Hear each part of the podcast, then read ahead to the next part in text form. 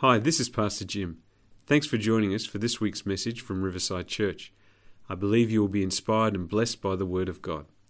Would love to welcome you to one of our services next time you're in the Brisbane area. If you'd like to know more about us, go online at www.riversidecc.org.au or like us on Facebook to hear about up and coming events. I hope you enjoy the message. God bless you. Okay, we're in our Christmas series called The Bright and Morning Star. And last week, Pastor Jim spoke to us about the wise men, and he spoke to us about wisdom and knowledge, um, and growing in wisdom and knowledge, and how wisdom and knowledge behaves, how we behave if we are people of wisdom and knowledge. So this week we're going to continue. So we're in Matthew chapter 2, if you're wanting to look up or turn on your Bibles. Um, Matthew chapter 2. Now, for some reason, um, Jim spoke about the wise men last week, and for some reason, I seem to have been given the pleasure of speaking about the villain in the Christmas story, Herod. So today we're going to have a look at Herod because this is where we're up to. So, not the sweet shepherds, not the noble wise men, not beautiful Mary. No, I get Herod. So we're going to check him out today. I get the villain. Thank you. So um, Jim just uh, we were in Matthew uh, Matthew chapter two last week, and Jim looked at the first two verses. So we're going to start reading from verse three, uh, and we know that the wise men have come to Jerusalem in search of the King of the Jews who had been born. So just reading from verse three onwards. King Herod was deeply disturbed when he heard this. When he heard that the King of the Jews had been born, the Magi had come to him, he was deeply disturbed as was everyone in Jerusalem. He called a meeting of the leading priests and teachers of the religious law and asked where the Messiah is supposed to be born. In Bethlehem in Judea, they said, for this is what the prophet wrote And you, O Bethlehem, in the land of Judea, are not the least among the ruling cities, uh, cities of Judah. For a ruler will come from you who will be the shepherd for my people Israel. So, first, Herod um, called the chief priests to come and say, Where is this king going to be born? Where is this king for the Jews going to be born? Then he called for a private meeting with the wise men, and he learned from them the time when the star had first appeared. Then he told them, Go to Bethlehem and search carefully for the child, and when you find him, come back and tell me so I can go and worship him too. After this interview, the wise men went their way, and the star that had been seen in the east guided them to Bethlehem. It went ahead of them and stopped over the place where the child was. When they saw the star, they were filled with joy. They entered the house and they saw the child with his mother Mary, and they bowed down and worshipped him. They opened their treasure chests and gave him gifts of gold, frankincense, and myrrh. When it came time to leave, they returned to their own country by another route because God had warned them in a dream not to return to Herod.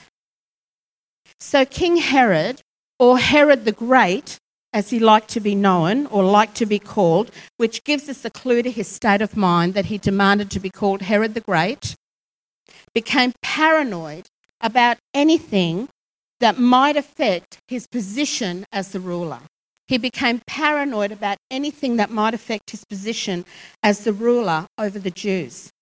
So, since he liked to call himself great, this morning I'd like us just to have a look at a couple of things about what greatness actually is. What does greatness actually look like? So, thank you to King Herod because he called himself great. We'll go in that direction today. Firstly, greatness is not found in position, greatness is found in purpose. Position is just position. It's a name, it's a title. The only thing that ultimately matters, whatever position we ever get, is what we do with that position. For what purpose do we use that position? Greatness is not found in position, greatness is found in purpose. Herod had actually been a strategic and at times benevolent leader for the Jews. He had actually been a guy that when um, when there was times of famine or there was times of have not there not being so much, he would actually not take as much tax from the people. He had actually been very strategic in how he had built and the infrastructure and that that he had done in the land. So he had actually been a good ruler in some ways. But his, rule, so his rulership had a really good start in some ways. But then his insecurity and paranoia took over and it changed him. And you see, it is not how we start, it's how we take the journey and finish. What matters is how we take the journey and finish. Herod ended up having a number of his family members killed because he thought in some way they might threaten his position as a ruler. And then we know that he had all the boys from two years and under in Bethlehem killed because he had heard that Jesus had been born. Now, I'll tell you now, spoiler alert, that Herod didn't end up having a good ending. And in fact, history records that Herod died not long after the birth of Jesus from kidney disease and gangrene of the genitals. Merry Christmas. Now, Herod was an Edomite, and he was made king over the Jews um, because he had done favours and he had flattered the rulers in Rome. And so um, historians say that he may have been half Jewish, but he was an Edomite. Um, but because he flattered Rome, and we know that at this point the, the people of Israel were under the oppression and the rule of the Roman Empire, because Herod had flattered them and had, you know, stroked their egos, they made him the ruler over the Jews. But he knew he was not a legitimate king over the Jews. So when he heard that this child had been born and this child was of the Davidic line, he became very threatened. That was when he became threatened. It isn't likely that he necessarily believed the faith of the Jews and that they were waiting for a Messiah. It isn't likely that he actually believed that there was a coming Messiah. His concern was that all the people believed there was a coming Messiah and would become their ruler and would be from the Davidic line. So when Herod heard that this baby was born of the Davidic line, he became paranoid. He let his insecurity take over him. And as we know, he had all those children killed to try and make sure that Jesus didn't live. But greatness is not found in position, it's found in what we do with our position. And what Herod did with his position was to destroy anyone that might threaten his position. The priority of Herod's leadership became getting rid of anybody that might threaten his position. The goal of his position was to never lose his position. That's where Herod went. He had once been an okay leader, maybe even a good leader, but once he allowed insecurity and paranoia and jealousy to enter him, he became, um, he became wicked and he became deceitful. So let's look at someone who held even a higher position, the highest of all positions. How did Jesus use his position? Philippians chapter 2 gives us the most amazing description of Jesus and what he did with the position that he had. We're just reading from verse 5. It says, You must have the same attitude as Christ Jesus had. Now, that first line is so good because it means that what Paul is describing to the church in this letter to the Philippians, he is not just saying, I'm just going to tell you something about Jesus. He begins by saying, act like Jesus did here. You need to be like Jesus was in this circumstance. You need to understand what Jesus did. And he says, This was Jesus' attitude. Your attitude should be exactly the same. He says, Though he was God, he did not think of equality with God as something to cling to. Instead, he gave up his divine privileges, he took the humble position of a slave, and was born as a human being. When he appeared in human born, in form, he humbled himself in obedience to God and died a criminal's death on the cross. Therefore, God elevated him to the place of highest honour, gave him the name that is above every other name, that at the name of Jesus every knee should bow in heaven and on earth and under the earth, and every tongue declare that Jesus Christ is Lord to the glory of God the Father. See, Jesus freely humbled himself. He didn't strive to be positioned in a higher place. He did the opposite. Jesus took a downward trajectory, a trajectory, so that he could serve others. He didn't try to lift himself up like Herod did and try to do away with anyone that might threaten him. Jesus actually shows us that the way up is down. Peter says, Humble yourselves under the mighty hand of God, and in due season he will lift you up. So when I think about Herod, just like everyone else in that story, Herod could have received that salvation. But instead, he wanted to keep lifting himself higher. He was striving to be held up, be served more, be higher. And he destroyed himself in the process. And he missed the salvation that came and was offered to everybody. And in fact, the greatest act of humanity ever was when the God of heaven entered humanity. He became one of us so that he could save all of us. The greatest act of humanity was God becoming a human. Jesus came to the cradle so that he could go to the cross, and now he holds the name that is above every other name. So if you want to be great, or let's put it a different way because I want to be great. That sounds so bad, doesn't it? If you want to live a great life before God, if you want to live a great life for God, humble yourself before God.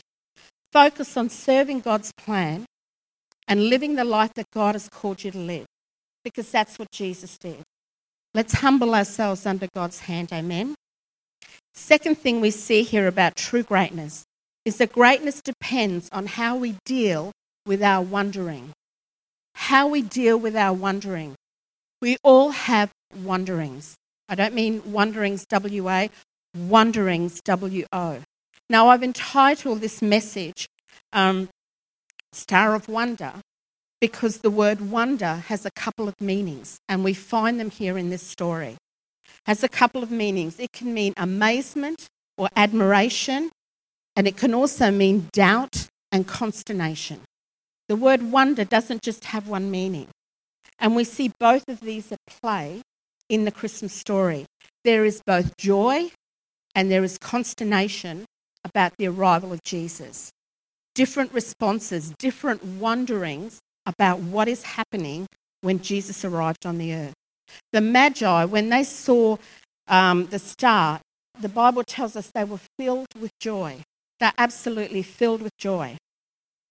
They bought gifts in line with who Jesus was. They bought him gold because he was a king. They bought frankincense in um, recognition of his deity, that because he was God. And they bought myrrh in recognition of the sacrificial death that he was going to die. But Herod had a very different response. The arrival of the King of Jews was very confronting to him. It was very confronting that someone had arrived who people were saying, This is our new king. Our new king has arrived. And while he pretended that he would go and worship, he told the Magi, Find out where he is, find out when he was born, because I'm going to go and worship him. While he pretended that, what he actually wanted to do was to kill Jesus so his um, position wasn't threatened. He started out so well, but then he destroyed himself and his ending wasn't good. So I'm just going to ask you today what is your response to Christmas? What's your response to Christmas? Are you like the Magi? Do you seek after Jesus? Do you seek him?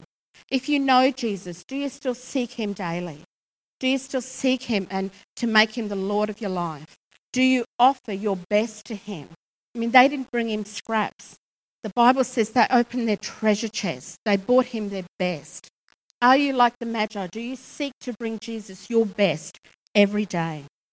Are you like the shepherds? The Bible tells us that when the shepherds heard the word and it was brought out by the kids in the play, they excitedly went and told everybody the good news. Is it in your heart to tell people the good news of the gospel? Do you want other people to know? Do you have an excitement in your heart because what you know is worth so much that you want to tell other people the gospel? Are you like Mary? You don't have all the answers. I don't have all the answers. You may have wonderings. You may be wondering about certain things. I wonder about certain things. Mary wondered about certain things. She didn't have all the answers. but she obediently, um, she obeyed in faith, would be the right way to say it. She said, I am your servant. May it be to me as you have said. Are you like Mary and you say, even if I have some wonderings, I don't have all the answers, I'm going to obey my God in faith? It's my desire that I would be all three of those. I'd be a mix of those three things. Herod's life is a cautionary tale to us. Herod's life is a cautionary tale. It is not about how you start. Everyone doesn't get a great start, but it's not about how you start. It's how you take the journey and it is how you finish. Because God is wanting to say, Well done, good and faithful servant, because we finish well. If you don't know Jesus, if you're watching online and you don't know Jesus, if you're in the house with us today, we welcome you. But if you don't know Jesus and you're wondering what all this worship is about, what this faith is, what is this? You've got wanderings. You might have constant consternation. I just want to say to you, ask God to show you that He is real. Jim told us his Kombi story. I'm glad the Lord was there because tartan carpet, that could only be a bad memory otherwise. But that's what happened. Jim said, God, show me you're real. Show me that you're real. And he had an encounter with the living God in that horrible Kombi. It can happen for any of us. So if you don't know the Lord, ask him to show you that he is real. If there's only one takeaway from Christmas, I want to say to you, God is for you. God is for you. Jesus came to earth. God in heaven became a human being came as a vulnerable baby so that he could go to the cross because he is for you. He is for you. Would you stand with me this morning? I'm going to pray a prayer to close this morning. I think we've just had so many wonderful things happen this morning. But I'd, I'd like us all to walk away um, having been prayed over. So I'm going to pray this morning. And, and what I want to pray is that we would be like the Magi, that we would seek God every day, that our hearts would be to God every day, that we would look to be guided by God every day, that we would be like the shepherds, that there would be an excitement in our hearts because of what we have, that we just want to share it. We're not just holding it in, we're sharing it. It's too good to be quiet about, that we would have that in our hearts. And I'm going to pray that we would be like Mary, because I know that there's going to be people who wonder, God, what about this? What about this? And we have our wonderings. But I'm going to pray that we are like Mary and we will say, God, I don't have all the answers, but I'm going to obey you and I'm going to live for you and it's going to be a life of faith. Amen? So I'm just going to pray this over us. And if you agree, I just invite you to raise your hand to the Lord and say, Yeah, Lord, that's me. That's me. Heavenly Father, I come to you this morning. And Lord, I thank you. My hand is raised to you, Lord. I thank you that you sent your Son. I thank you, Jesus, that you came. Jesus, we say thank you. We say thank you. You had a home in heaven, you had everything in heaven. But Lord, you made yourself nothing to save us, and you entered humanity. Jesus, we say thank you. And I pray over all of us this morning, including those watching online. And Lord, I say, Lord, we want to be like the Magi who just keep looking and looking and looking. And when we find you, we give you our best. We give our best to you every day. Lord, you are worth our treasures. You are worth more than our treasures. We give you our best. We recognize that you are the King. We recognize that you are God. We recognize your sacrificial death and we give you our best as we say thank you. And Lord, I pray that we would be like those shepherds who, once they knew there was just so much excitement, you, Lord, we, you can't hold it in. Lord, let us be people that tell and tell and tell the good news. Lord, let us not become slack and bored and weary in telling people the good news, the gospel of Jesus Christ. And I pray, Lord, that we would all be Marys, Lord, because we have brains. You gave us brains. We're going to have wonderings. But Lord, we would say, we are your servants. May it be to us as you have said. Lord, by faith, we obey you. And I pray this over everyone in the house today. I pray it for those watching online. And Lord, that you would become so real to anyone who doesn't know you. In Jesus' name, amen. Amen. Thanks for listening today. I hope you subscribe to the podcast so you can be inspired weekly. God bless and have a great day.